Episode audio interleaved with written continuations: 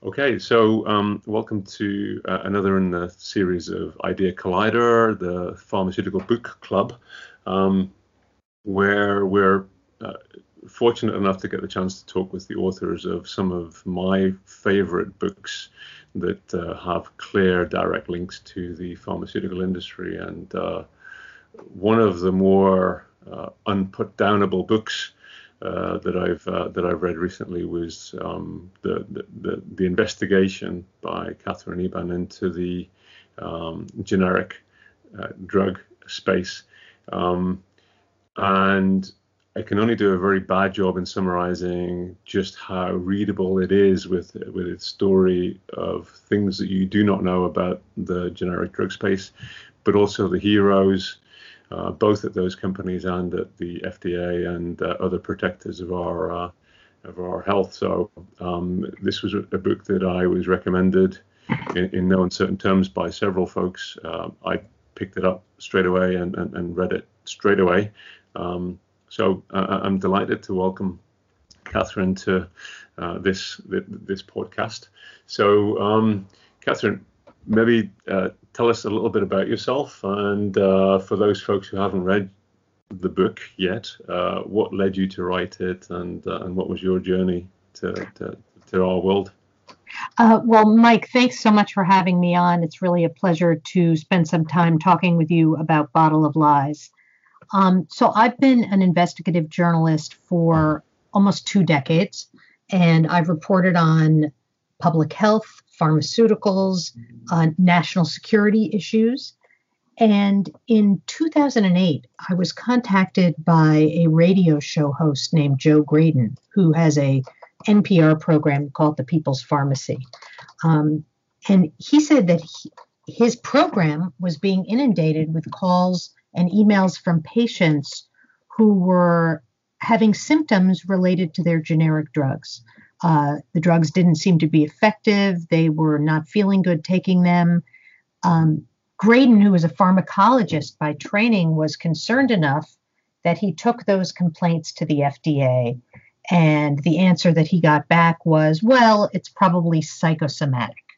Uh, because if they go to a pharmacy and they get switched from brand to generic, then the pills look different and that triggers some sort of psychological response. Yeah. Um, but Graedon didn't buy that. So he contacted me because I'd been on his program before talking about my work. And he said, uh, you know, somebody with investigative firepower should look into this. And that is where my reporting began. And, you know, what I didn't know at the time is that it was going to be a decade long odyssey of reporting all over the globe for me to try to answer the simple question that he posed, or it seemed simple at the time. What what is wrong with the drugs? Yeah, yeah, and uh, that question that he posed, you know, you you write about this in the book. This was a kind of general creeping suspicion, rather than an absolute certainty, and certainly a bunch of assumptions which you kind of unpack in the book about the difference between you know what we assume goes on in that industry and uh, and the kind of reality. Right, and you know I would say for starters, um, one very clear assumption that we have is that the FDA is adequately regulating the manufacturers of generic drugs. Mm-hmm. Um, they say that they have a system um, to regulate the entire drug supply, but you know, the issue that I ended up looking into is the fact that the majority of our generic drugs are manufactured overseas in remote plants in India and China. And the FDA has had to cobble together a system to inspect those plants. And what I uncovered was endemic fraud in the overseas plants that we have become increasingly reliant on to make our generic drugs.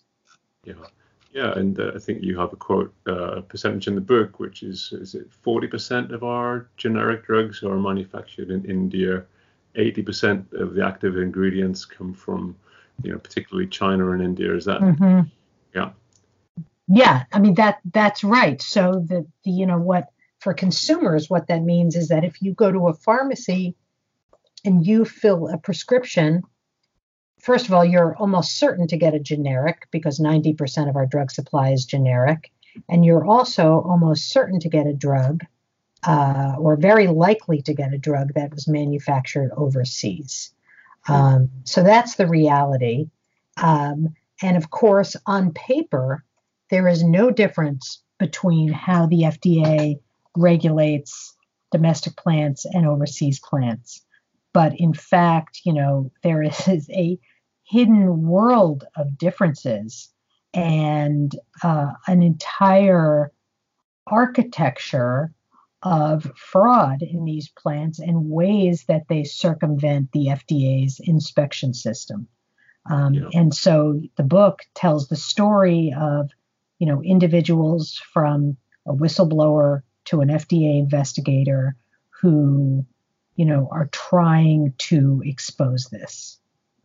Yeah, yeah, and that story was, you know, a wonderful way to to weave together those disparate strands of, um, you know, the assumptions that we all have that the same rules apply wherever the drug is made. Mm-hmm. Um, and uh, that, that, when we're taking it, we can rely on someone having checked it. But mm-hmm. you know, if you sort of, you know, if you were to summarize the book, clearly neither of those things would be true from the way that you've told that story. Mm-hmm. That's right.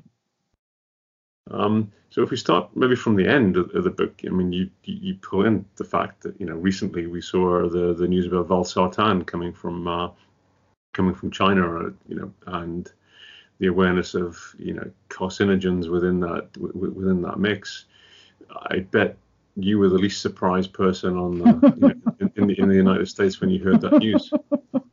Yeah, I think so. I mean, first of all, because you know I had in my files uh, the inspection record of the FDA going into that plant, um, Zhejiang Huahai, and the FDA's own investigator found that the plant was failing to investigate its own impurity spikes in its drug. And the investigator recommended that the inspection be official action indicated. So, what that means is this is really serious and the plant has to fix this right away. And the FDA, which has taken a strikingly more relaxed uh, view of these things, uh, basically downgraded that recommended sanction to voluntary action indicated, which essentially means fix it, but fix it when you want.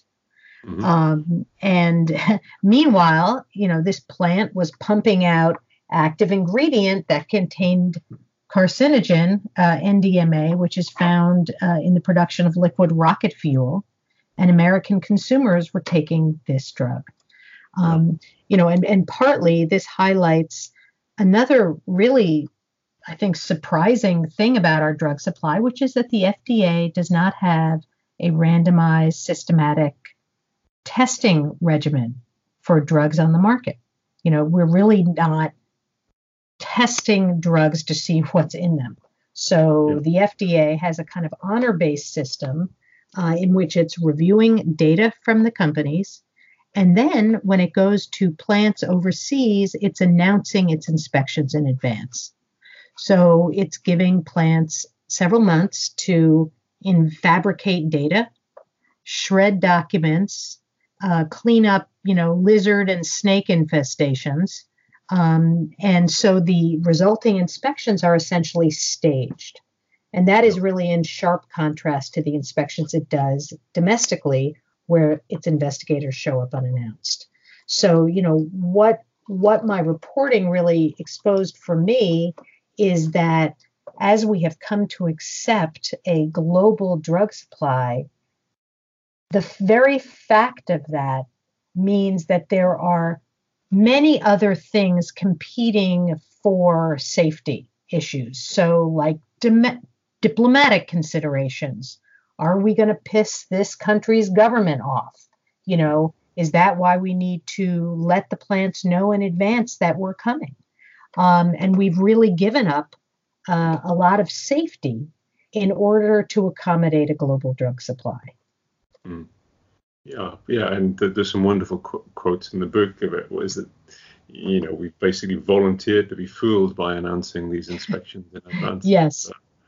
Um, but the that kind of slow understanding that the assumptions that we have about the way that uh, drugs get to uh, patients all were stripped away as, as people started to realize the truth of what was happening and this kind of honor-based system was mm-hmm. um, you know being abused by you know most of the players involved that um, you know that that 10 year journey i mean you, you mentioned you know the fda files i can only imagine how much research went into this you know, when after that initial tip from Joe Graedon, and I started um, inter- finding patients and talking to doctors, and it was pretty clear right away that there was a real problem. I mean, patients who had been stabilized on brand name drugs became unstable when they were switched. You know, doctors, especially ones where um, where precise dosing is very important in the drugs that they prescribe, like endocrinologists or neurologists. They were having problems. But, you know, what was at a certain moment, I realized, wow, if I really want to understand not just that something is wrong, but what is it that is wrong, mm-hmm. I would need a way to penetrate these foreign companies, these foreign manufacturing plants making our drugs. And, you know, I just remember the moment where I was wondering to myself, well, how am I going to do that? You know, I'm an investigative journalist based in New York, and I don't have sources in India. I'd never done global reporting, and I had to figure out how to do that. So the yeah. reporting ended up taking me about 10 years. Of partners and willing, uh, you know, support from folks like the FDA. Was that true? Sorry, say your question again. Would uh, I, I, guess I would have expected at that point that you turn to the FDA and say, oh, and they would say, yeah, we're really interested in this too. Can you, can, you know, we'd love to help ah, you out. Really? Uh, well, you know, it's a cardinal rule of investigative reporting that you don't turn to the people you're trying to get information out of necessarily for help or collaboration. I mean, what I really, you know, the FDA had made its position clear that its inspection system was adequate, but what I wanted to know was was that true? And you know, one of the things that I ended up figuring out is what was going on in India. Um, where you know there were all of these plants where that had been cited for violations of data integrity. Well what was that? It's basically you have to make sure that your data your manufacturing and quality data is unchanged unaltered preserved and presented to regulators. Um, but in fact the fda's own investigators going into these plants had figured out that a number of them were operating these hidden manufacturing systems where they were pre testing the drugs to figure out whether they would fail specifications or not.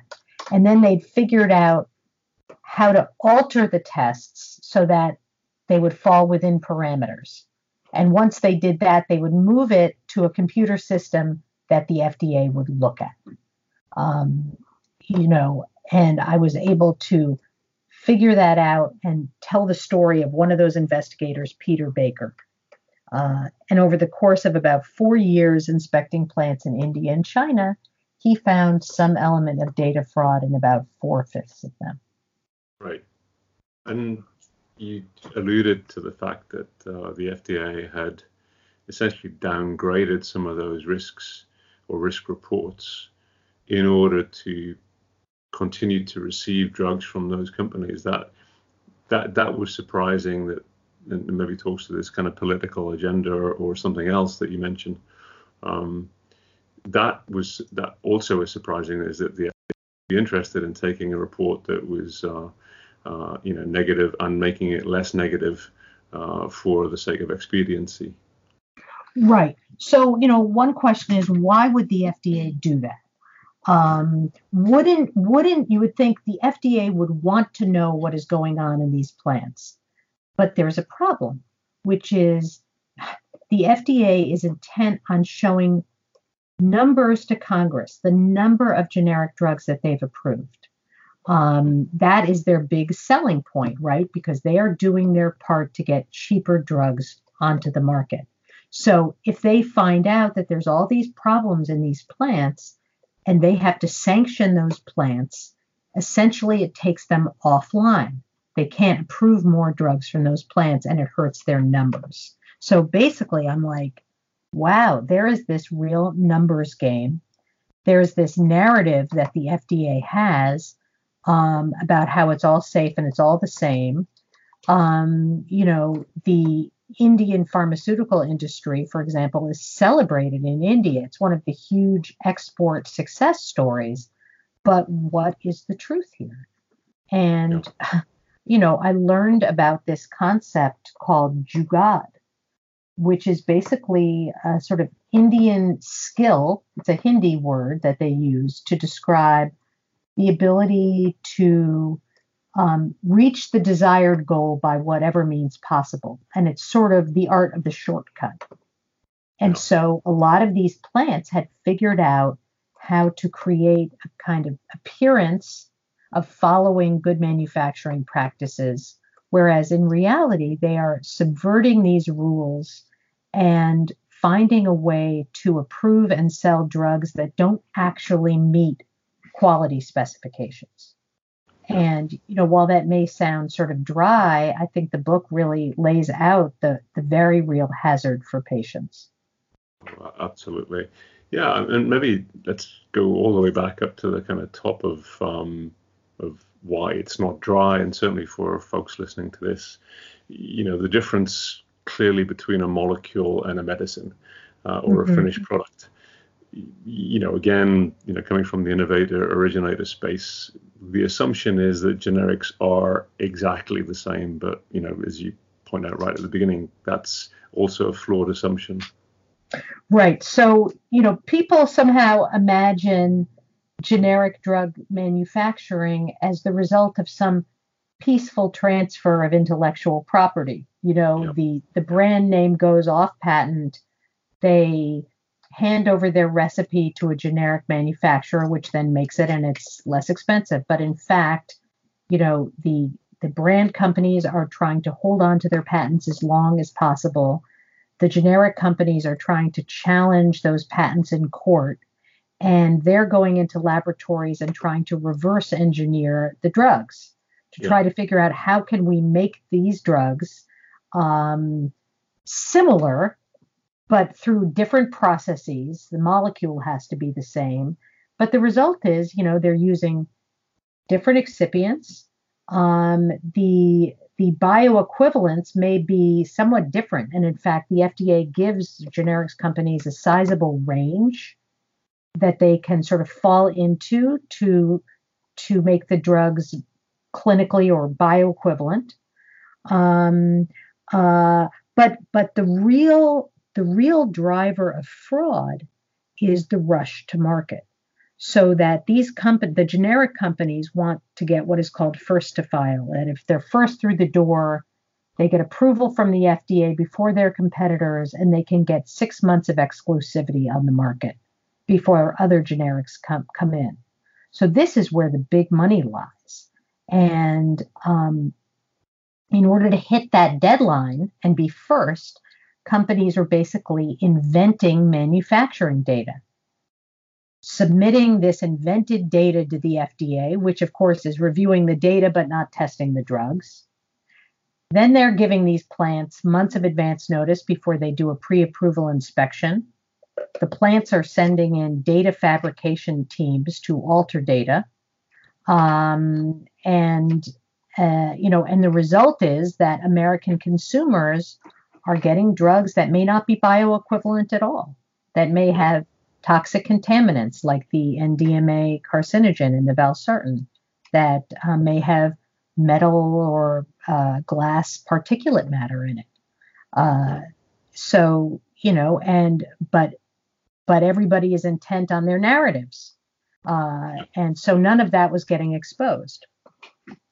Yeah, and, and you know this you know, again, the, the thing, maybe the thing that was maybe most shocking to me was all of this is recent. It wasn't. We're not talking about the 1930s or 40s. We're we're, we're, we're talking about the last 10, 15 years, and um, but you know that uh, drive to be first to file, I guess, was part of a perverse incentive that was created with the, the the first act to try to bring generics to the to the marketplace. Right. And, you know, so on one level, generics have been a success story because we've got lower priced drugs that are essential in a system where there's very little regulation of pricing. Uh, you know, but on the other hand, at what cost? And there is a cost hmm. because there's a quality difference. Um, you know, so that and and basically, I you know I had to get corporate records internal emails from inside these companies uh, and documentation which proved that from the executive suites of these companies, they were committing data fraud. Mm. You know, this wasn't an issue of some bench scientist somewhere, you know, switching around test results. This was a systematic effort to maximize profit by, you know, getting the biggest market share as quickly as possible and doing whatever it took to do that. Yeah, and that is the um, so this this kind of first to file stuff. Uh, you know, if you had said that there were occasional mistakes, uh, that wouldn't have been a surprise. If you'd said that um, you, you, know first to file had produced odd behaviors, you know, again, we'd still assume that these were good actors doing, you know, occasional bad things. Mm-hmm. Maybe there's some corruption. And you, you mentioned, you know, payments to FDA officials, mm-hmm. um, you know, in, in, in those early days. But maybe more surprising is that systematic, endemic, you, you know, fraud um, that I don't think we're aware of. And, and that clearly is the kind of the, the whole point of the book, which is this is hidden, this is deliberate, mm-hmm. um, and and it's deliberate for a reason, which is that I think you say in the book they could be making perfect medicines, but they choose not to. Right, and that is actually, um, you know, I I describe um, the uh, FDA's director of the India office. So this was an office that the FDA had opened up in Delhi and in Mumbai uh, to try to sort of better police the drugs being made there for the U.S. market. And this, the director of their India office, Altaf Lal, shows up in basically 2013, and he sends a memo back to officials in FDA officials in Maryland, and he is like, "There is systematic fraud here." And the companies have figured out how to game our regulatory system and they understand they're going to get advance notice of inspections, uh, which they can use to basically stage what we're seeing. Um, so it was on the basis of that that he got permission to run a pilot project, which lasted for about a year and a half. And that was we're going to go into these plants with no notice or with short notice. And, uh, you know, see what we find then. And boy, I mean, once they started doing that, then they discovered the plants were even, for example, sterile manufacturing plants were doing things like faking all of their microbial testing data, which they have to take, you know, it's like samples of the air, the surfaces, the water to ensure that the, there's no microbial contamination, that the plants are sterile. They're faking those. Uh, and they're faking those because it is more expensive and slower to be compliant with good manufacturing practices, you know, and to actually run all those systems properly. So, you know, you would think the FDA has discovered all this stuff, so they would want to make unannounced inspections the standard for the entire world. Uh, but they discontinued that experiment and went back to pre announced inspections. And that is something that, since my book came out, Congress is now examining. Great.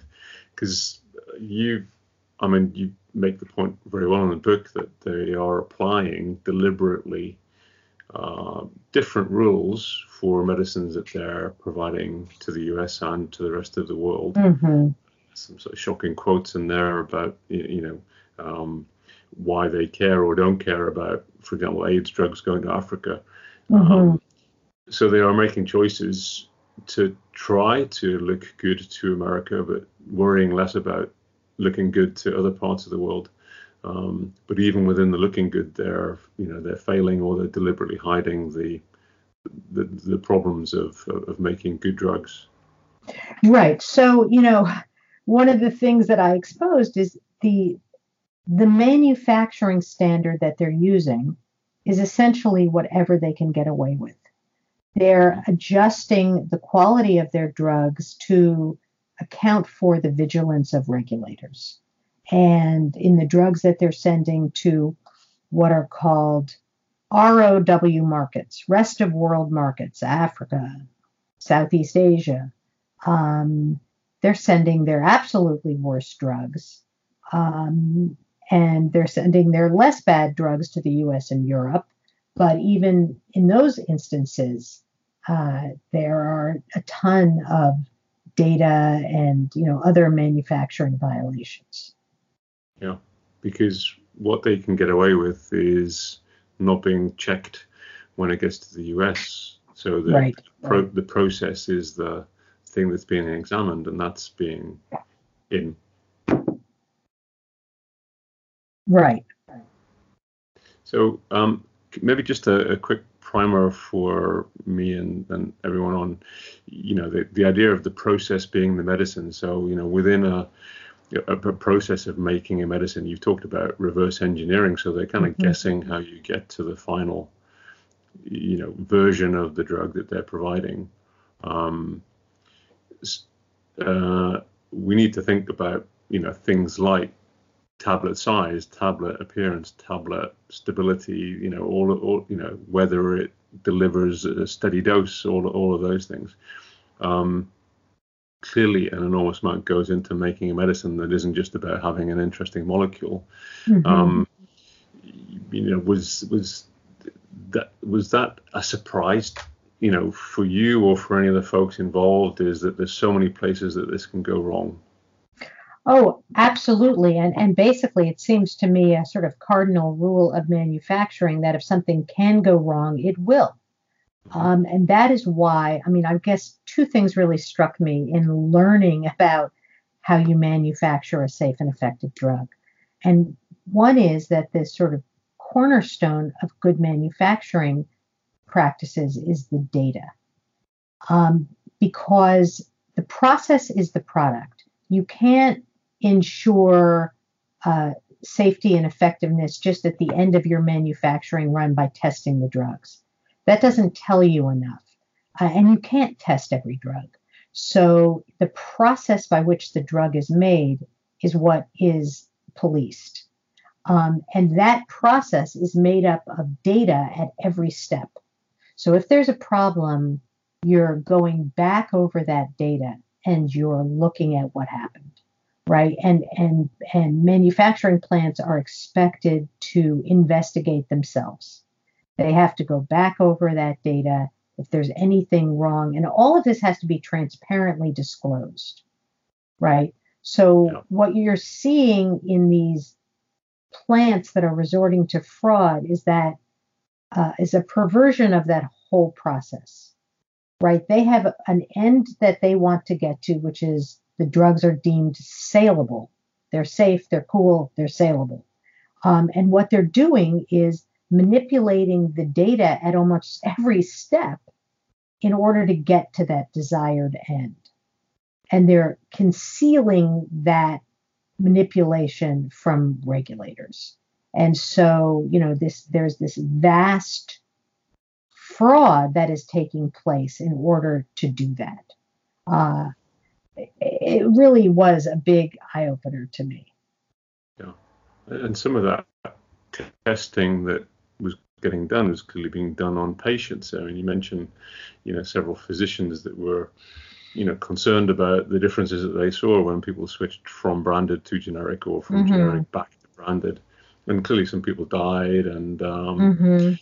you know, risks were being taken with you know immunosuppressives for Mhm. transplant patients, and they were being taken with heparin, and uh, you- I, I guess the scale and the you know the the widespread nature of it that was shocking to, to, to me Mhm. Mhm. and Mhm. that it would take get getting drugs into patients to find out whether they were uh, good or not to raise Yeah. the flag. Yeah, no, absolutely. I mean, I so I describe um, doctors, a cardiologist at the Cleveland Clinic, who were treating uh, transplant patients, and became extremely concerned because heart transplant patients who were being switched at their pharmacies to a generic uh, immunosuppressant, which had been manufactured in India, were actually suffering organ rejection. So there's no question that this is a life or death issue. Yeah, and and that is part of the surprise, which is because you might think these are slightly not as good, but you you pull out a, a quote about um, you know you collect 36 samples of generic Lipitor from 15 countries. 33 of those 36 had impurity levels high enough to render them in, ineffective. Right. Right. You know, th- those are shocking numbers. It's not sl- not nearly okay, but it's a long, you know, a long way from okay.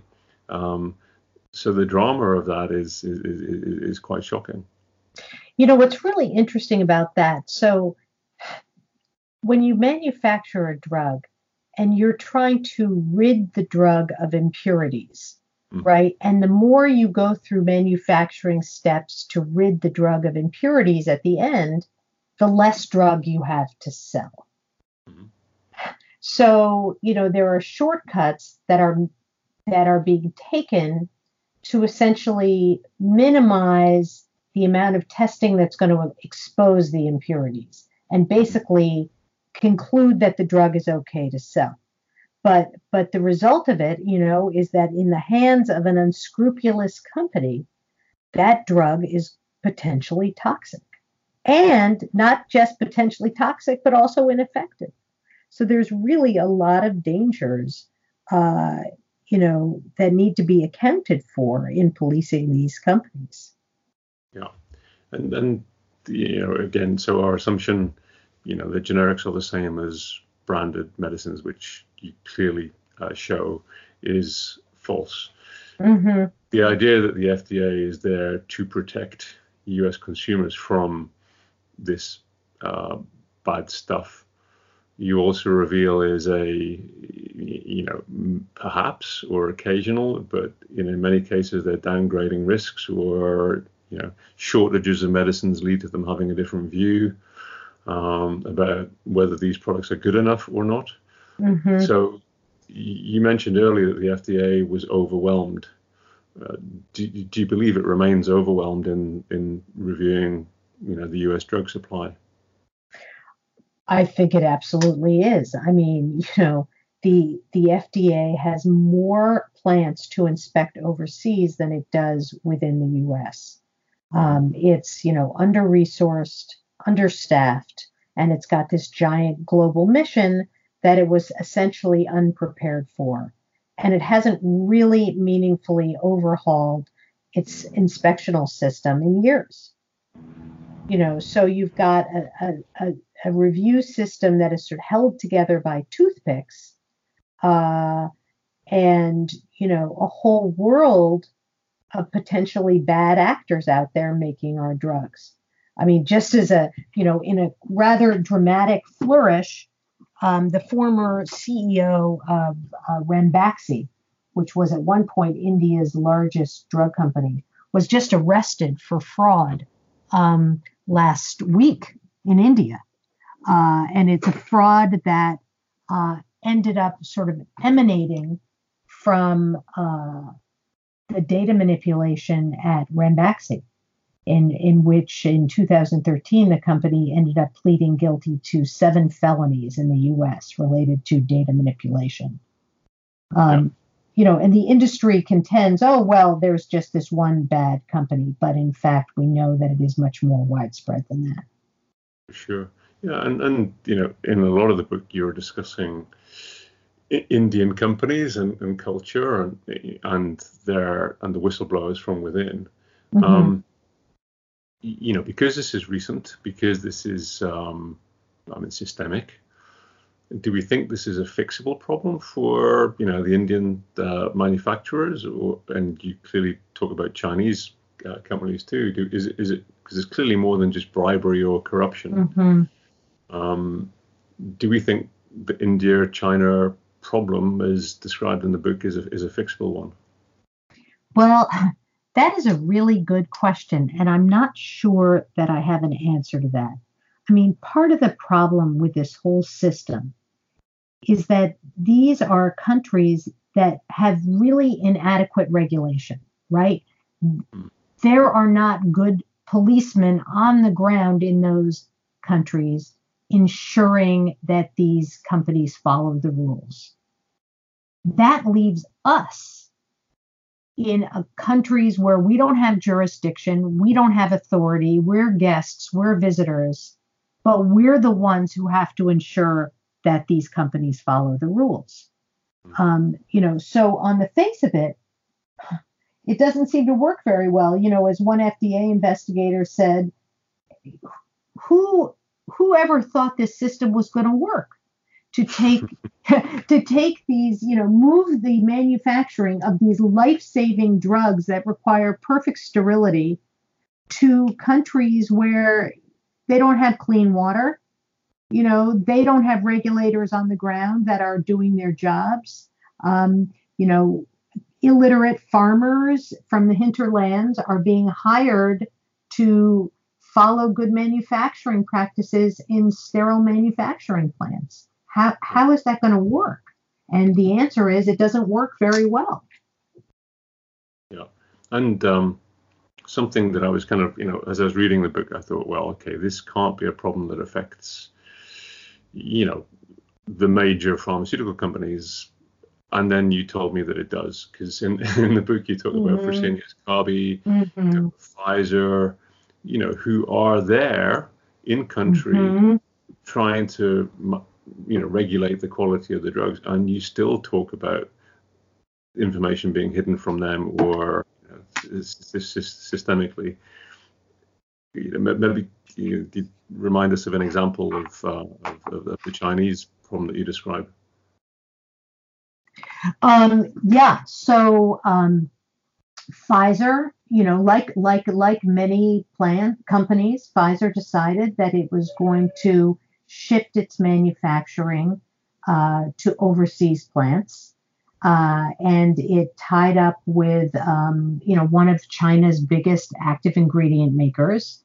And basically, Pfizer's contention was we have all these robust systems to detect fraud. And so you know, now we're in these plants and everything's going to be fine. And as it turned out, they had no idea what was going on in the plants that they were uh, in partnership with. And uh, in this one plant, uh, this uh, they were the uh, technicians were turning off the audit trails, secretly testing drugs, um, and then turning back on the audit trails. And once they knew how to manipulate the tests, they'd rerun the tests and the drugs would pass. Um, and in fact, you know, Pfizer had no idea what was going on in its plant until uh, Peter Baker, this FDA investigator, showed up. And instead of taking everybody's word for it, he looked inside the computer systems and he found metadata tied to the shutting down of these audit trails. Um, you know, so this is how you have to inspect in, you know, in a computerized global world. You know, don't take anybody's word for it. You have to look inside the computer system. So that's exactly what he did. Hmm. And, and because they're spending time, you know, try, thinking hard about trying to stop you seeing this stuff, and that's the you know when you talk about bad actors this is you know this is not as we say mistaken or accidental. This is deliberate and systematic. Right. Absolutely. Yeah. So you know i mean if we're really going to address this problem, we need to recognize that, you know, in a globalized world, not everybody has the best of intentions about making a quality product. You know, and that is sort of the assumption that the FDA seems to be operating with. You know, they talk about kind of promoting a culture of compliance. Um, well, that's wonderful, but not everybody is interested in that. Yeah, absolutely. And, you know, that idea that uh, you would presume that knowing that, that the FDA would want to tell you, and you make the point that, you know, we're being fooled um, not just by those manufacturers, but also, you know, the FDA has been unwilling to let us know that's true at the same time.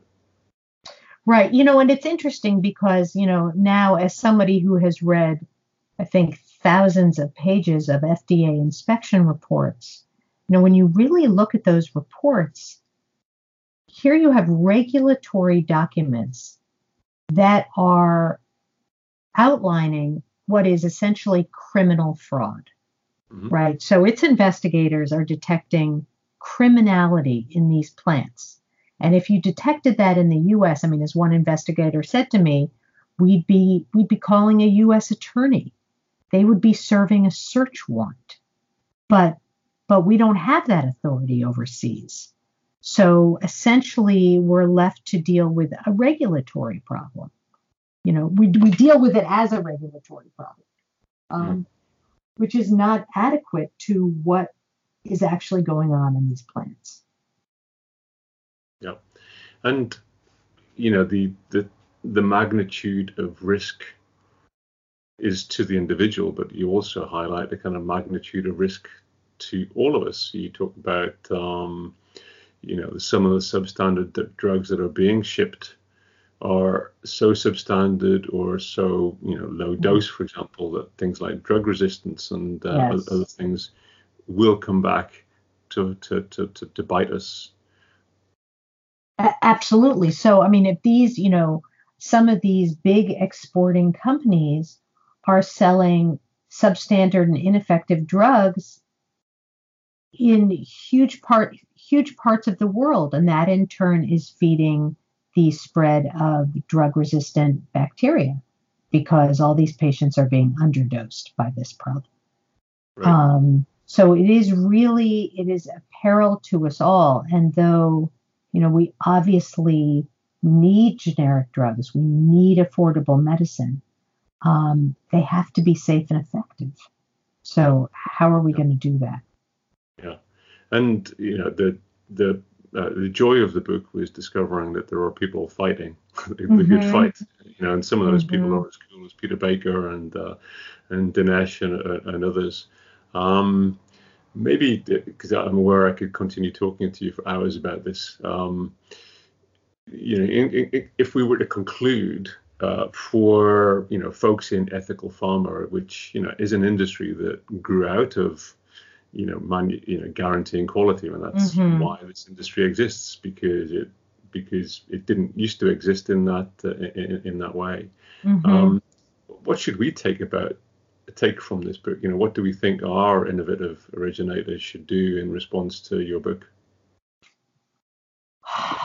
Well, that is that is a great question. I mean, you know, to some extent, I would say the problems of price and quality are really interwoven. Um, we have dealt with them as kind of separate things, but the failure to regulate pricing, I think, has forced us into the arms of low cost providers. You know, and so the question is, how do you um, how do you f- come to some common ground on pricing um, in a way that can still that you know so that drugs are affordable but you incentivize quality. How, how do we do that? I'm not sure i have a great answer but i certainly um, you know see the problem. Yeah, because it raised intriguing questions in my mind. I mean, you know, I think you mentioned Scott Gottlieb, who had, you know, previously called, you know, many of these drugs counterfeits. Yes. Uh, and and raised the ire of folks for suggesting that, but he's more right in that word than than you know than potentially using the word generics for uh, for, for for some of what's being provided. Well, that's right. You know, and and I think that um, you know the FDA is, in my view, not being straight with the American public about what the real risks here are. And in fact, you know, so each time there is a crisis like the contaminants in the valsartan, it's mm-hmm. treated like a new problem. But it's really part of a larger problem about there being no incentive for quality mm-hmm. in a drug supply in which we are driving to the lowest price uh, because we have an un, we have unregulated prices on the brand side. Mm-hmm. Um, so it's you know we're going to keep on having these quality crises until we can figure out a better system. Yeah, and then and I think you have that quote in the book: the landscape is such that there are no incentives for quality. Yeah. When you're playing by the rules, you just cannot survive. Right. You know what, what a sentence that is. It because uh, I think when you you know if you get your Good RX app out and you look at uh, you know I can get my branded medicine here or I can get a generic there. Mm-hmm it feels like someone is just gouging by charging you for the branded medicine. But you know, any read of this book would make you think, well, I know what I'm getting here. I don't know mm-hmm. what I'm mm-hmm. getting. Um, mm-hmm. Um, so it's not it's not a straightforward, easy comparison to, to, to, to, make between those two things. So, you know, I am genuinely, um, you know, still scratching my head about how, you know, the innovators and the originators should respond to the book, but I, I mean, first of all, I think they should all be reading it, just just just to you. A, just, just to get a handle on that. Um, so I definitely want to congratulate you for uh, for those ten years. Um, uh, this, this is, uh, it has to lead to something better um, because it's opened. I know it's opened a lot of people's eyes to the, you know, the scale and the, I guess, the direction of the problem. Um, thank you so much. I appreciate that. No, well, th- thank you for taking the time. And I guess the, the last thing, just before I sign off, is there anything that you wish that I had asked you um, so, so that I don't miss the most interesting thing? No, I think your your questions were excellent and really cover it, except to say that you know um, the book tells a story uh, as you've pointed out, of heroes and villains in this space. And, you know, sometimes maybe uh, storytelling uh, can accomplish uh, something more than just, uh, you know, a dry recitation of facts. So yeah. Uh, that is my hope, you know, that this book will have an impact. Well, and um, and I will you know, just echo that for anyone that hasn't had a chance to read it yet. You know, this could have been a dry textbook on on the generic drug industry. It's not. It's a kind of whodunit, uh, kind of you know, romp through. I mean, threats to the individual, through you know, unbelievable stuff. Um, and to say, if if it had been in the 1930s or 40s, you know, we'd at least have had the benefit of distance to to, to, to, to kind mm-hmm. of reduce the shock it, it, it has all of the shock um, uh, that, that, it, that it needs. So, you know, again, my congratulations, Katherine, for Thank a great piece of work. And, uh, and I hope there'll be more. I hope that um, this isn't the end. If, um, if people want to know more after reading the book, are there, you know, how will, how will they find you? Absolutely. So um, they can contact me through my website, which is katherineeban.com.